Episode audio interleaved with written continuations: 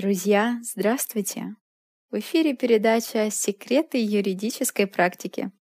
Меня зовут Яна Польская, юрист-аналитик юридической фирмы «Ветров и партнеры». Не люблю комментировать изменения российского законодательства.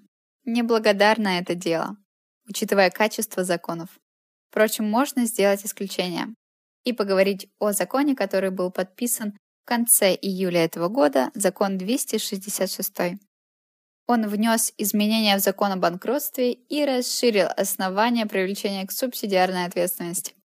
Если раньше казалось, что банкротство и ответственность не для вас, это заблуждение.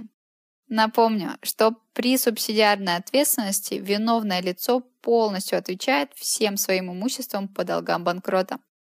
Остановимся на некоторых заметных вещах. Первое. К субсидиарной ответственности можно привлечь любое лицо, которое подпадает под критерии, указанные в законе.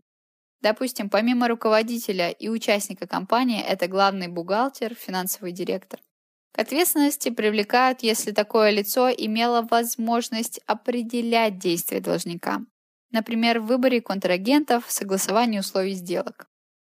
Следующим важным моментом является то, что номинальные директоры могут быть освобождены от ответственности, если сообщат информацию о реальных лицах, которые контролируют компанию. Скорее всего, подобное также может оказать влияние на рынок услуг по предоставлению номинальных директоров. С заявлением о привлечении к субсидиарной ответственности можно теперь обратиться и на любой стадии дела о банкротстве. Причем подать заявление о привлечении к ответственности можно даже и без дела о банкротстве. Например, в ситуации, когда нет необходимых ресурсов для несения расходов в соответствующих процедурах. Общий срок для подачи заявления составляет три года. В законе есть достаточно оснований, которые могут приводить к увеличению этого срока.